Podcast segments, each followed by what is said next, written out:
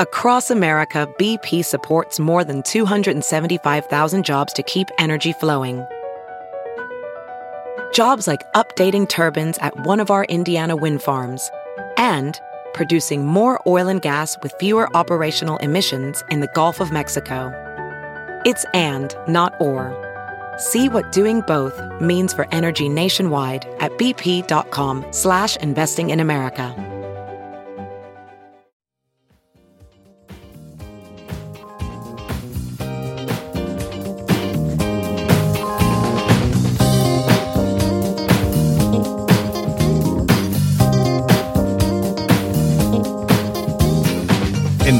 The list of things that you can buy at the Chicago Reader store at chicagoreader.com.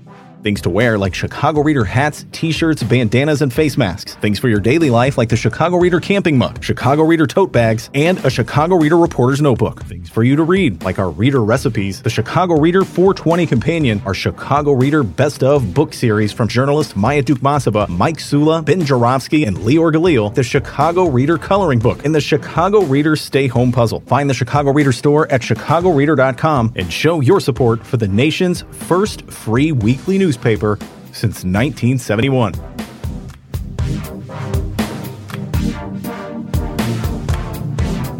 POTUS time of the Ben Joravsky Show as I speak. It is Thursday, February 10th, 2022. What's the news and the headlines you ask? Good question. I'll answer it.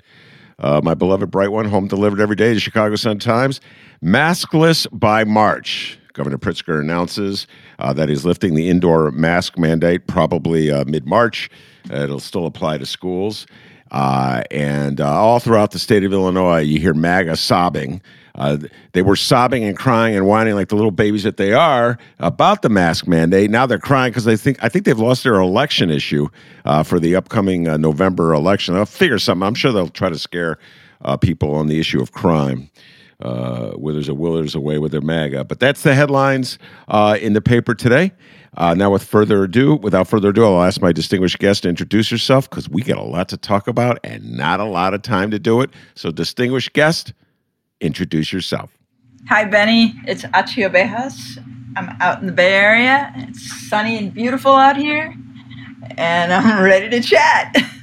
Achy Obejas uh, was a guest last week. It was a very popular show. Um, last week, last month, I should say, a very popular show. And I promised uh, listeners I'd bring her back. A longtime friend of mine. I've known her since about 1983. Uh, as I told her the last time, she looks even younger now than she did back then. And uh, she's a reporter. She's a uh, uh novelist. She's a translator. Uh, and she's a poet. Uh, and uh, so, what my thing I do when Achy comes on, we do a little political talk, see what's in the news because she's got a lot to say, uh, and I know you want to hear what she has to say. And then I make her go through one of her poems. And this one, this one here, Achy, this is like Dylan. I told you before the show, this is like Dylan. It's got all these references. It's called the President of Coca Cola. It's really good. I absolutely love it. And um, you're really talented. You know that. All right, Achy Obejas. First of all, uh, I have to say uh, that I've been enjoying your Facebook uh, clips. I didn't mention this to you. You have a son who's into baseball, and you're really proud of him, as well you should be. Uh, and then I noticed something, and this kind of relates to the pres- Coca Cola. You put out there, he looks like something like he's the next Roberto Clemente, which I could totally relate to because I'm a baby boomer. I loved Roberto Clemente. And then some guy weighs in and goes, No, Tony Oliva, because you are Cuban American. I'm like, what the fuck? What's the matter if she says he's Puerto Rican? What if she said he was the next Willie Mays? I mean, are we so locked into our little caves here of ethnic identity that oh he has to be a Cuban? I mean, like there's some great. What if you said the next Barry Bonds? Well, not that he would be you know doping up on. Uh, but you get the point. So you set the dude straight. What's your response? Uh, I know he's a dear friend of yours, and we're all in good jest here. But your thoughts in general about putting people in little boxes when it comes to stuff like that? Well, it's just uh, you know, it's also a little funny because uh, you know my kids are not my biological kids. Um, so, so, so this particular kid um, is actually this phenomenal mix. He's uh, he's part indigenous, part Mexican, part Greek, and part Indonesian. So, I mean, you know, he's he's pretty far away from from being anything Cuban.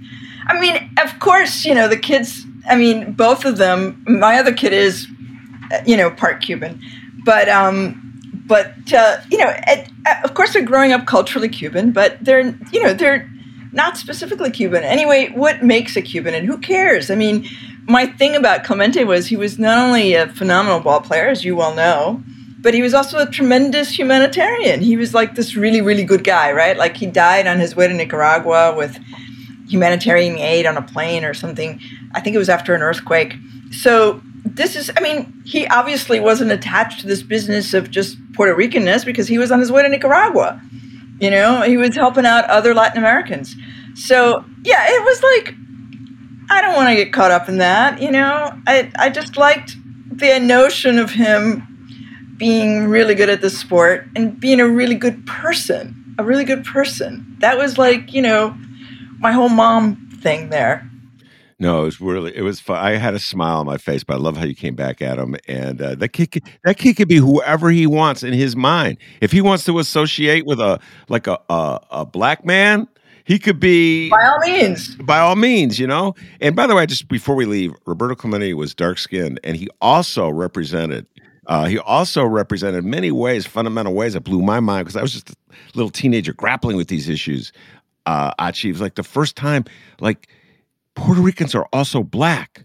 You know what I'm saying? Yeah, I mean, have dark skin. Latin Americans, you know, uh, there are black communities. I mean, not to say that they're that you know all countries have the same sort of mix, but I mean, certainly blacks, for example, are a very small minority of people in Uruguay. Actually, in Buenos in Argentina, but like even in places like Uruguay that are seen as very white countries, there are communities of of Afro descendant people who have made tremendous contributions. But you know, the Caribbean is very black. It's very dias- you know African diasporic, and uh, so is Colombia, and so is Venezuela, and a, a, whole lot of Central America. I mean, Panama and Costa Rica, and you know, so it's uh, it's silly to sort of imagine uh, Latin Americans as say, you know, just Juan Valdez or something. I mean, even Tony Perez, the guy that that he was suggesting was a, an Afro-Cuban. He was black, so um, it was like, come on, you know, we're all like this gigantic ethnic bouillabaisse. It's not even a melting pot. So. Uh, so later on, when the season starts, we could talk about uh, my beloved Chicago White Sox, which are filled with Cuban players. It's amazing uh, how that's going on. But let's get to politics before we uh, get to poetry. Uh, I considered this like the vegetables before we get to the dessert, uh, which is this poem about Coca Cola.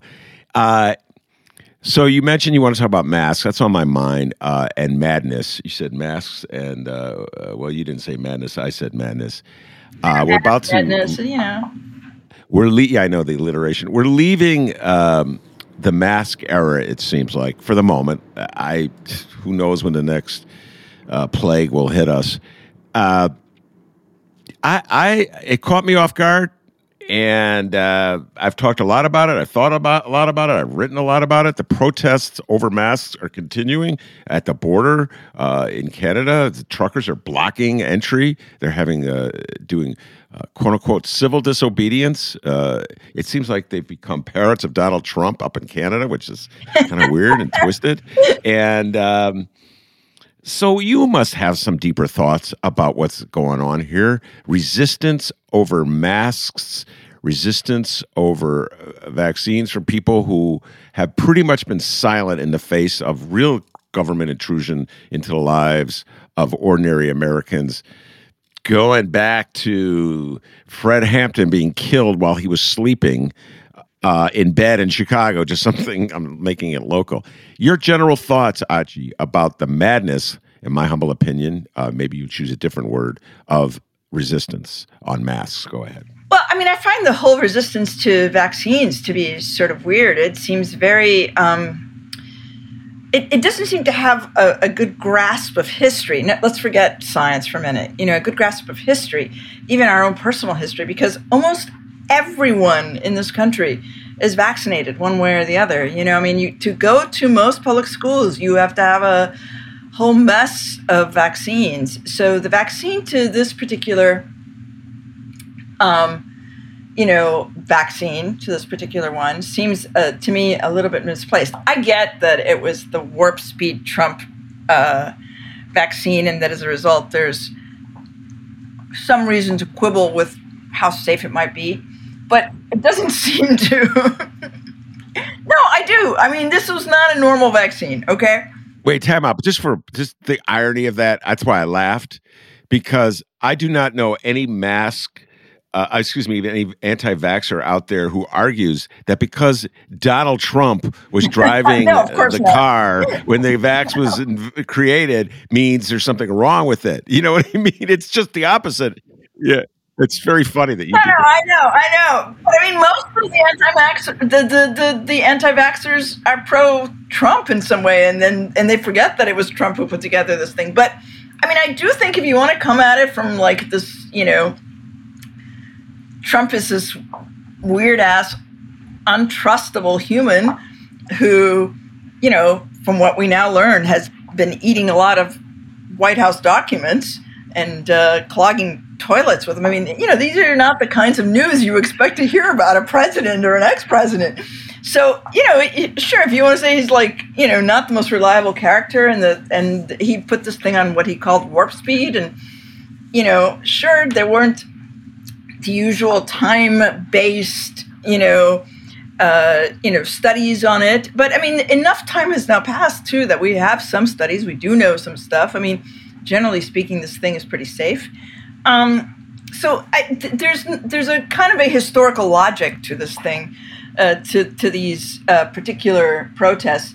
I think the the thing about the masks right now, and I I don't know, uh, you know, here in in the Bay Area where I live, uh, all but one county is lifting the mandate, and uh, and I I find that a lot of people have already dropped the masks, even with the mandate. I mean, I find that when I go buy gas and I go inside the little convenience store, you know, three other people follow behind me, and there's a sign the size of a human outside saying that a mask is required, and none of those people behind me have a mask on. It's just me and my kids with the mask.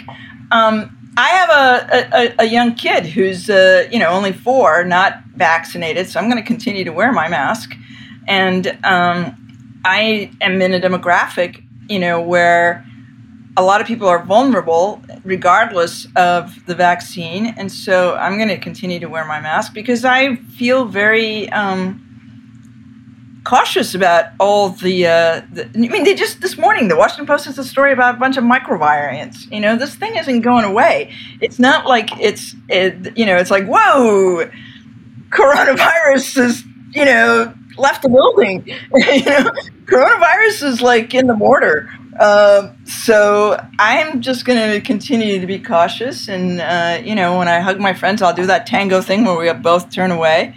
Uh, yeah. Um, but I mean, I, I, what I am sort of fascinated with is the way this sort of anti-vax mentality has suddenly taken off, and how it perversely unites a lot of right elements and a lot of left elements. Um, you know, that are sort of, you know, a Trump. You know, it does has nothing to do with Trump. You know, they this like this almost libertarian thing that happens, but that it's also sort of illogical in the sense that you know libertarians are for you doing whatever you need to do, and a lot of these people are actually not for whatever you need to do, but are very specifically anti-mask. Like I've been yelled at, you know, when I go into that convenience store and told you don't have to wear that thing. And you know, and a lot of other people have found that there's sort of an intrusion on your choice to wear the mask as opposed to, you know, the other way around. I mean, I, I see people without masks and I just kind of go on my own way. Um, it might be because they're bigger than me and they're, you know, I live in a county where guns are prop, you know, very, very uh, popular. Um, but, um, you know, it's, uh, it, it, I, I'm not sure what kind of educational campaign you need to get around some of this stuff, but I think the proliferation of it is, is absolutely terrifying in terms not of right now, but of the future, because the, the we do know that this will not be the only pandemic. This is not going to be the only virus that's going to have a global sweep. You know, with the way communications work and, and technology works and the way that travel works and the way that migration works, we know that pandemics will keep on happening.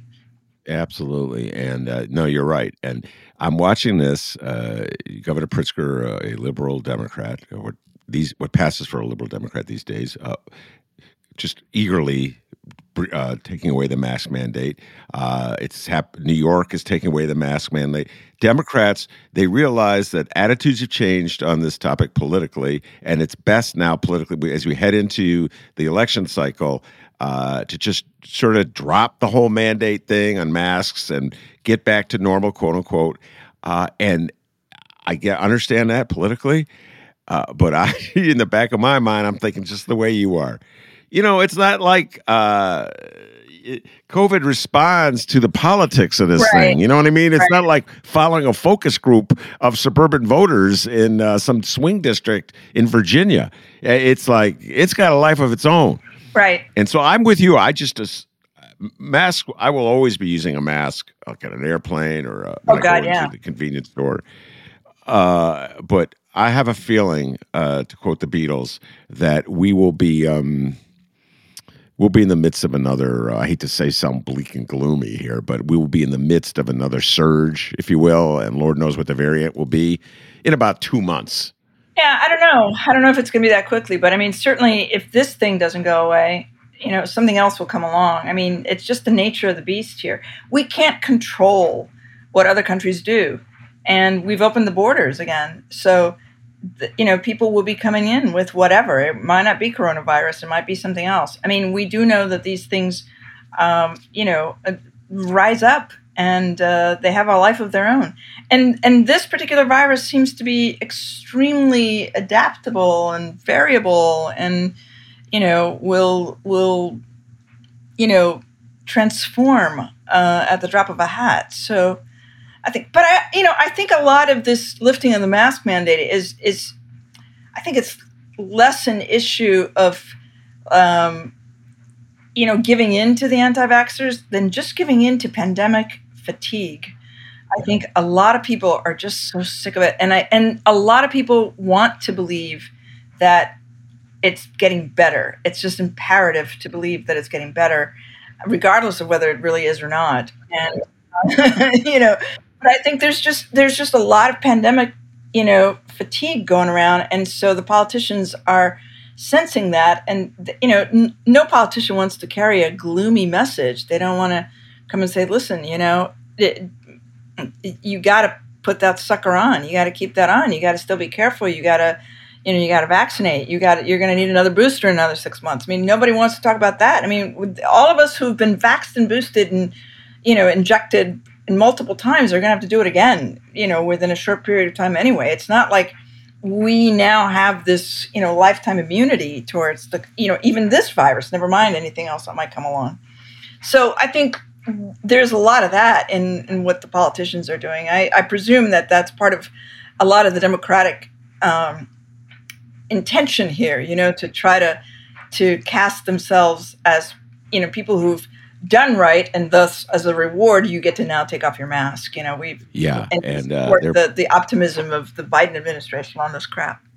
Exactly, and they're praying that uh, the next surge does not come until like December, right? Uh, so that this, they, the Republicans lose this as an issue in November. All right, you said something I want to follow up on, uh, and you were talking about going into a gas station or a convenience store, what have you, and you're wearing a mask when someone yells at you, uh, and this you're getting at uh, one of my favorite topics, and uh, it, it, the curious selection, selectivity of MAGA when it comes to f- free expression.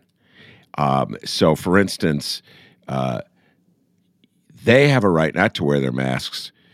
You wearing your masks offend them.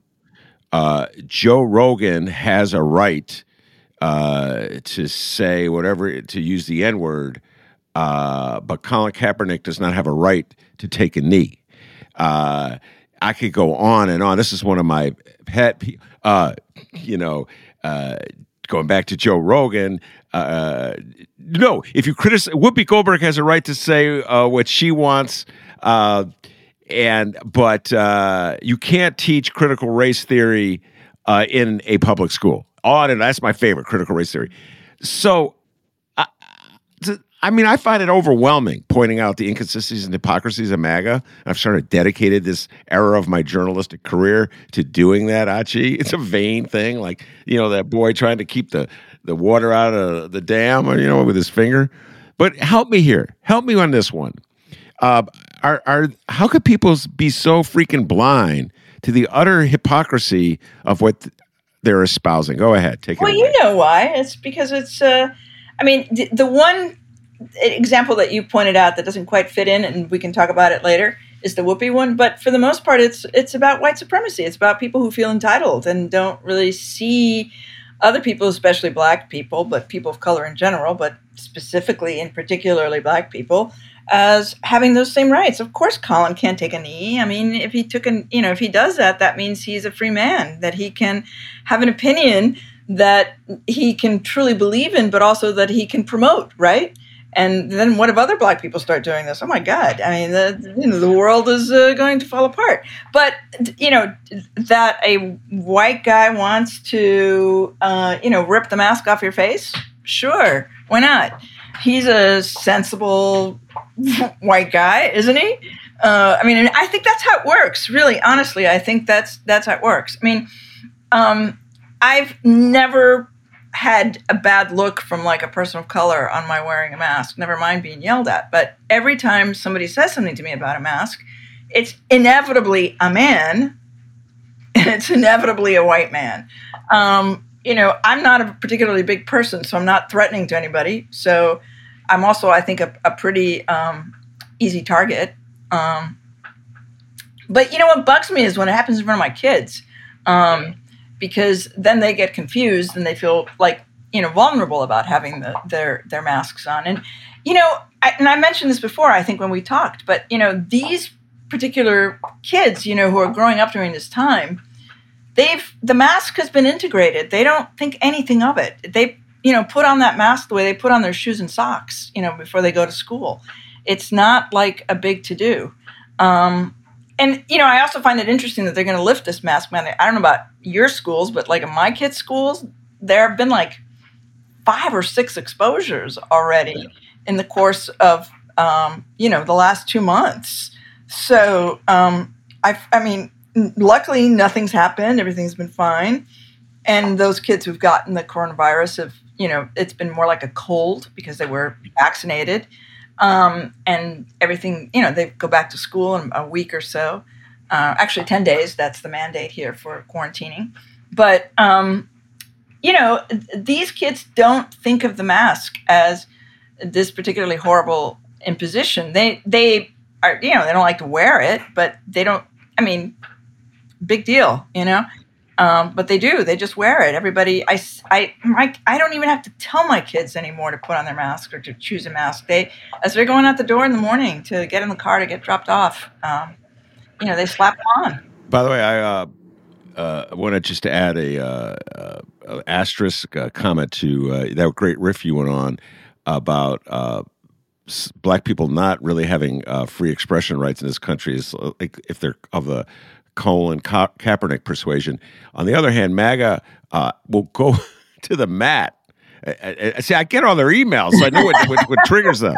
So they'll go to the mat for, let's say, uh, Kanye West to have the right to say that uh, he he likes Donald Trump, uh, or they'll go to the mat for Larry Elder, who was the batshit crazy uh, leading Republican candidate in the recall election, to say uh, that white people should get reparations for slavery. Not making that up. He actually. Oh no, no I know, I know. he actually said that, which was absolutely like one of those moments when you think, "Wow, I must still have traces of LSD in my body from days because you know who the hell could have imagined that one." Uh, um, but I think those people are very, very, very, um, you know. Uh, super microscopic parts of the black community and they have zero support in the black community, but they come up and rise to the top with uh, MAGA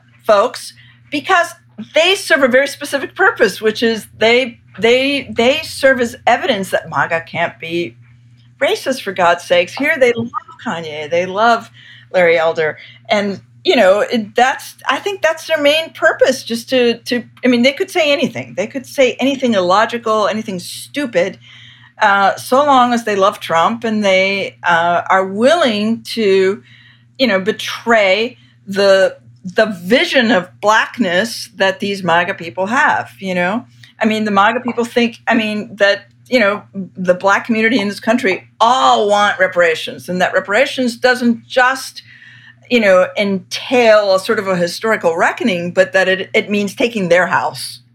You know? Yeah, which is really not what it means. Which is but yes, I understand exactly what you're yeah. saying. So, uh, and, you know, they feel personally yeah. threatened by these ideas. And so they, you know, of course, I mean, if, if they can love Kanye, then, then, then for God's sakes, come on. Yeah. No, I, I before I'm going to leave this one because I don't want to relitigate this one because we talk, I talked about it so much in my show uh, last year. But uh, my favorite example of this is Ice Cube. The man wrote a song called "Fuck the Police." If you say "fuck the police," uh, MAGA will go crazy. And yet, when uh, he was playing footsie with Trump, I don't know what he was drinking when he did this. He actually believed. Uh, yeah. Remember Trump's promise? Oh, oh yeah. I got a promise to the black community. and Ice Cube's like waving this con this like fake contract, and I negotiated this deal. I'm like, man, you would never negotiate such a crummy deal if, for your music career or movie right. career in Hollywood. Uh, but anyway, all of a sudden, MAGA's defending Ice Cube, and so this is this comes back to Whoopi.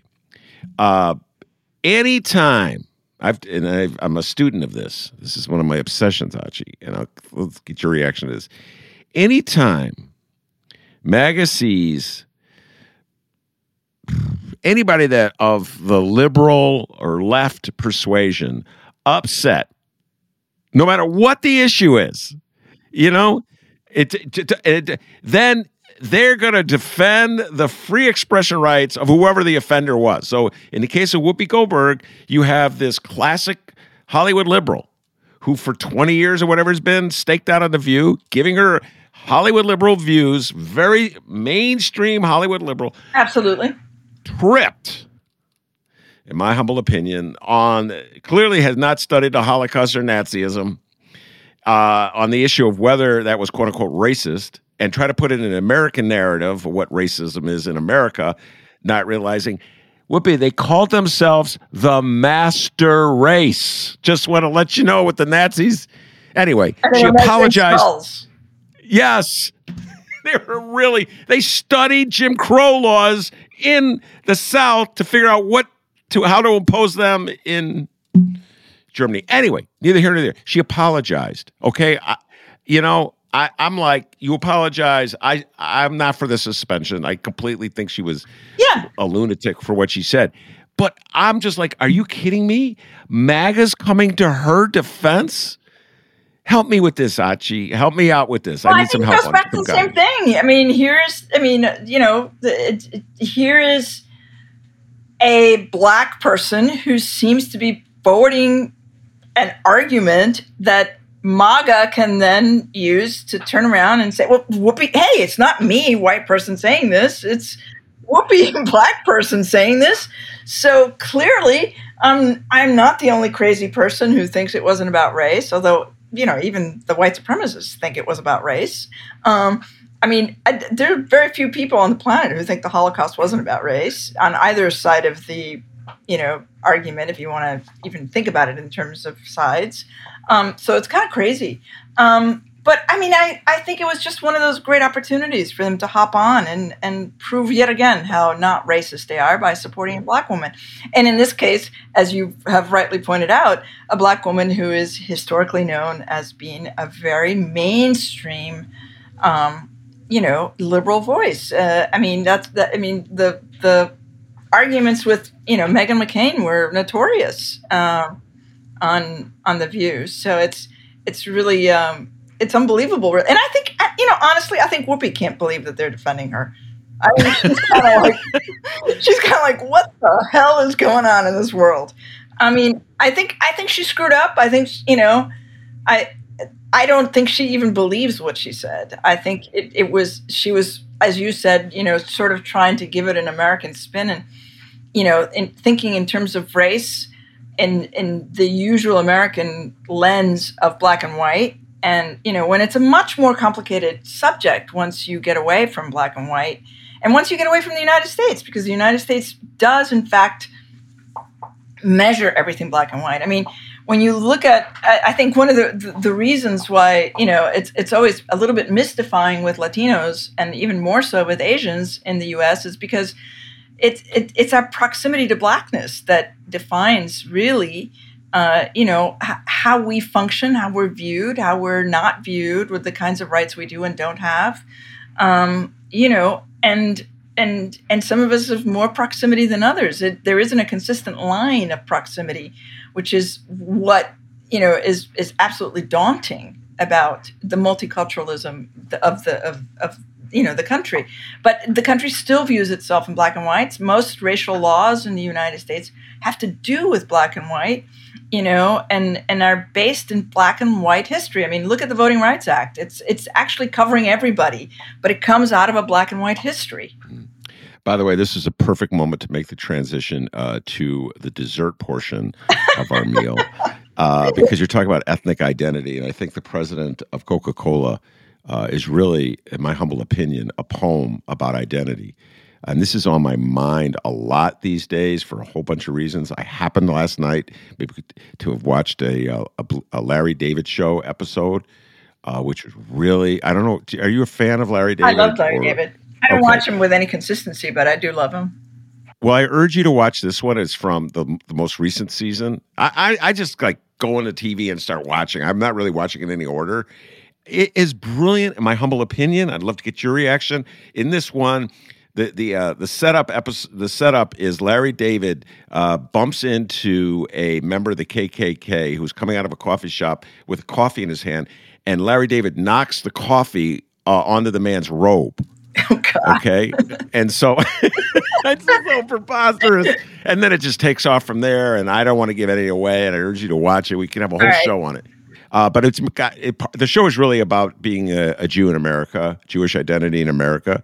Uh, and then there's a little overlap into black identity in America. There's a subplot with Leon, who's uh, is Larry's friend who lives with him. Uh, I believe the president of Coca Cola. Let me set this up one more time. the book is called Boomerang. It's a collection of poems. I urge everybody to either buy it or check it out of the library. Really great stuff.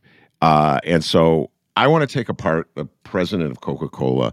In my humble opinion, and you're free to say, Ben, you're absolutely wrong. You just completely misread my poem. Uh, in my humble opinion, uh, this is a poem about identity, particularly identity of somebody uh, who's born in Cuba and now lives in America, uh, and what that means. And so that's my humble opinion about the poem. Now, you wrote the poem. You know more about the poem than I do. So explain. Uh, no, it is. It's absolutely about that, and it's absolutely about um, s- sort of the the absurd ways in which we've, as immigrants, have have moved in the world. I mean, there was a Cuban as the president of Coca Cola for a long time, Roberto Goizueta, um, and you know the the governor of New Hampshire uh, is uh, Sununu, who is part Cuban. Um, and you know, a, a lot of these uh, other mentions um, in here are um, they're actually all relating. You know, the Duchess of Luxembourg is in fact Cuban. yeah, she met her husband, the Duke of Luxembourg, at uh, in New York when they were both studying, um, and, uh, and and so, it, yeah, I I took a lot of stuff that was a, a, a you know like you know, there's a reference to Canseco in there with the MVP stuff, Jose Canseco, uh, the six-time All-Star celebrating, you know, blah blah blah. Um, and I just sort of mashed it together because it's like when you try to figure out who. I mean, this could. I mean, I I wrote this about Cubans, but we could do this with anybody. You know, it, you you think that there's a particular type, and in fact, there is no type. It, we're everywhere. We're doing all kinds of things. Um, and you know, I think that could easily be applied to to any um, any you know ethnicity. You could you know sort of pull it there. Um, and all the drinks are made from rum because that's kind of the national drink of Cuba. Um, but why don't I read it so people know what we're talking about? Yes, everybody's kind of scratching their head, going, "Jesus, what the heck." Right. I know, no. We should do a link to it, the poem as well, but go ahead, read it. The president of Coca Cola. Ana Mendieta is the president of Coca Cola and dresses in yellow, a mother of millions, an international pop star rolling by the riverside covered in spit and feathers. Ana Mendieta is the U.S. Senator from Florida, the governor of New Hampshire, four feet ten inches seared into wood, traced with blood, formed from mud and grass and gunpowder. She leans on the bar counter, a mentirita in her hand. Ana Mendieta is the Grand Duchess of Luxembourg, a prestigious professor of international law at Geneva's School of Diplomacy and International Relations. Ana Mendieta is a shadow play of light in the cornfields of Iowa, a mound of earth outside Havana, cave drawings. She's the mayor of Wichita, the tender hearted sibling of the late dictator, a glamorous fashion model, welfare recipient, emergency case in the emergency room, a soldier, dentist, and historian, the host of a daily talk show on Telemundo who gulps down a milky black cow every day before taking calls. Ana Mendieta is the intellectual author of Miami's Resurgence, the evil genius behind the bombing of a plane that killed every member of the national fencing team, and the man who ripped out his lover's guts when she moaned the name of another. Ana Mendieta is a power hitter, MVP and six-time All-Star celebrating at a gay B&B on Duval Street with a chocolate slam and a tray of cocaine. Ana Mendieta is the president of Coca-Cola and a double agent. She invented the sitcom, the telephone, birthed Amazon, came over with 14,000 kids and got deported with 2,021 others, mostly murderers. Ana Mendieta fears that if she weren't an artist, she'd be devoted to a life of crime. Ana Mendieta is subject and object. She's overwhelmed by feelings of being cast out of the wound, from the island, from exile. Ana Mendieta is the target of racism and a particularly fierce misogyny. She has a wicked cackle, a cruel flutter of hands. She swallows a dark and dirty, an eye of the storm, a fucked up float. Ana Mendieta is the goddamn president of Cola Coca, and she's both gleeful and embarrassed by the millions she earns, but also keen on what all that money can do. She's on the outside looking in and so in with the in crowd. Ana Mendieta is alone. She pushes and presses her face against the glass until there's a tiny hairline fracture that snakes back and forth and back and forth, and the glass separates so she can pop each piece with her fingers. Ana Mendieta is the youngest of all, the last to open her eyes when Earth was created. She's the feminine ideal, the masculine ideal, the non binary ideal, and inspires lust and fruitfulness. She loves handheld fans and mirrors and is constantly dipping her fingers in honey jars. Ana Mendieta loses interest quickly. She's a peacock, a sack of bones, a woman dozing on the roof of a deli 33 stories down. All right. Uh, well, really well done. Glad you read it, not me, because you did a much better job than I would have. I have a copy of it right here in front of me, so um, so I was reading along with you, and uh, so there is an actual uh, historical figure, an actual human being named uh, Ana Mendieta. I'm mispronouncing her name, and um, I don't know uh, nearly as much about her as you do, Achy. What I know is what what I read when I looked her up after reading your poem. I'm like, who who is this lady? And then, oh yeah, it came back to me, and I'm a little embarrassed that uh, my memory was so f- uh, foggy. Explain to people who she was, She the was- real person. Yeah, she was a real person. She was a performance artist. She came over from Cuba when she was, you know, like, I don't know, six or seven, something like that. She was part of something called the Peter Pan Project that brought 14,000 kids over without their parents. They were put into foster homes all over the United States. It was a program brokered between the US and Cuban governments at the beginning of the revolution. It was brokered by the Catholic Church. And uh, some of these people had you know, very good experiences, and some of these people had very rotten experiences, and some of these people never saw their Cuban families again, and some of these people were eventually, you know, reunited. We know some folks who were Peter Panners. Uh, you and I, Nena Torres, for example, is a, a Peter Pan person, um, and so Anna was one of them. She she didn't have a terrific time. She was sent to Iowa. Uh, anyway, she grew up to be a very bold, very innovative performance artist, but she had a miserable time breaking into the art world. She did break in, and she had a, a good amount of success before she died, but uh, she also really suffered from a lot of sexism and racism in, in that particular sort of rarefied world. Um, and then she married Carl Andre, who was a very, very, very big figure in sculpture, particularly in sort of the minimalist school of sculpture. And they had a very turbulent relationship. And her life ended when she flew out of a window uh, of an apartment that they shared together in New York. Um, you know, the one side of the story is that he killed her, and his side of the story is that she slipped. Um, she had a big fear of heights, so it's really hard to imagine that she would be close enough to a window to even have that be a possibility. But nonetheless, he was arrested and he was charged with her murder, and he was acquitted. So he's out in the world. Um, and she's as the years have gone by, she's become a little bit more mythic and much more uh, totemic in the art world. People really cite her as an influence now. Um, and then, so I built a poem around her, and and that was for a specific reason. I was asked to write about uh, her and a piece of hers uh, that's at the Pettis Museum in Miami. And so then, and and you know, she was one of these people who was very controversial in in her lifetime and among the among Cubans in her lifetime.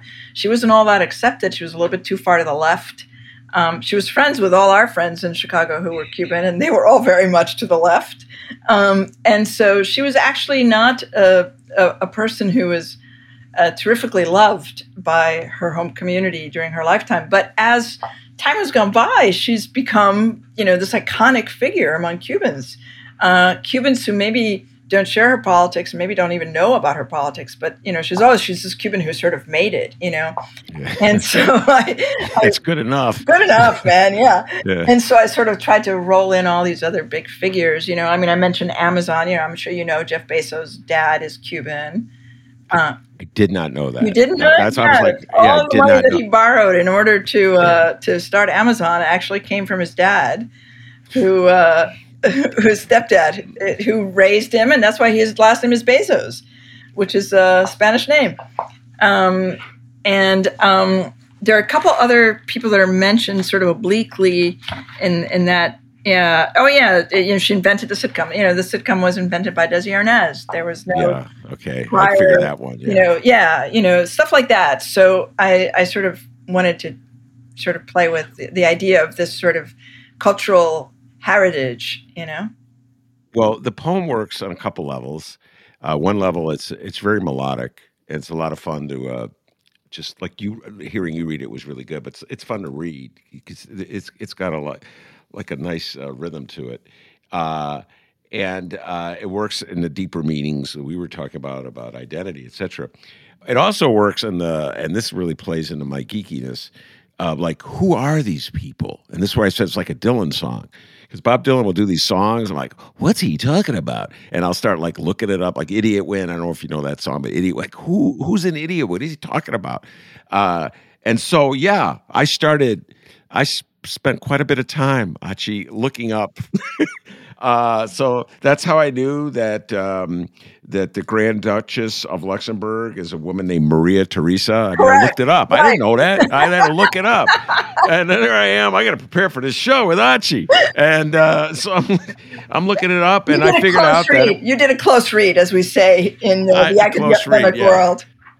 And I was like, and then it did perplex me, like who is the six-time All-Star a gay man? Jose Canseco. Yeah, no, and it came to me when I was walking. I was like, oh, I remember Canseco. What a character! And right, he was Cuban. Yeah, you know, yeah. Um, not exactly a pride of the community, but no.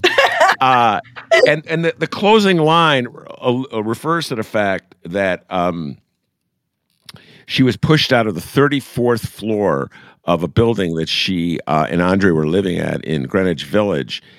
But she didn't fall completely to the ground. She fell to a the, the roof of a deli that was so technically she dropped 33 so actually i'm like whoa you were like you got it down girl you got it like did a lot of research all that journalism came in really handy for this poem so here's the question i have for you um so did you know all these Cuban American characters just because it's like uh, a Jewish American knowing every Jewish baseball player, or like who the great Jews uh, in sitcom world are, or you know what I mean? Did you or did you have to do actual research, or did you just know this stuff because that's what it means to be a Cuban American? That you know Jeff Bezos' dad was Cuban because you just know that. Go ahead. Well, it's a little bit both. I mean, I, I knew about the Grand Duchess. I knew about Jeff Bezos. I knew, you know, about a whole lot of stuff. I, you know, I obviously the the senator from Florida, you know, Marco Rubio. Um, but you know, I didn't. Um, I didn't know. Uh, you know, you know about um, you know Sununu.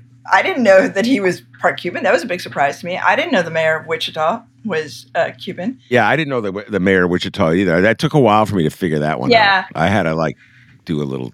Yeah, you know, Wikipedia is really great for this stuff. It has a bunch of lists of all kinds of ethnicities. Like when you really need to like look up this kind of stuff. It's really uh, fantastic for this. Oh, that's how you got it. Yeah. Wikipedia, the secrets I know the, the mayor of Wichita, where there are no C- Cubans, is in fact. So, who's the four feet ten inches seared into wood? That's Anna. Anna was four feet ten, and she used to. In, in one of her pieces, um, actually sears her her sort of figure, her profile, into a piece of wood she played a lot with fire and with with water and mud and you know a lot of these sort of uh, materials elements that you know are part of the natural world i guess you could say uh, and uh, this line i love uh, ana mendieta is subject and object, object. come on dylan what's that all about it's funny you mentioned Dylan. This morning I, I woke up with a, a real desire to hear versions of his stuff by other people. And I found myself like finding like 16 different versions of Highway 61 revisited on Spotify and, you know, listening to it done by a gospel choir and, you know, all this other stuff. I've been there. You've been there. been there. Yeah. Uh, so, I didn't know I had, but now that the technology exists to satisfy these impulses, they're allowed to sort of, you know, burst out. Yeah. I'm not sure it's a good thing, actually, uh, but I do take deep dives and spend a lot of time.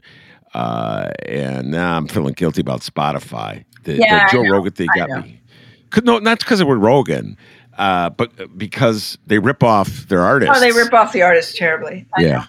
Um, so anyway, we'll close with this subject and object. She she was both. She was she and she is. She is the subject of a lot of uh, inquiry and awe and admiration and resentment and you know curiosity and all that. But she's also, I think, uh, become objectified. You know. Uh, within the feminist community, within the Cuban American community, all that stuff. I think she's she's a malleable figure. I wouldn't have thought that when she was alive, but I think she's become a very malleable figure.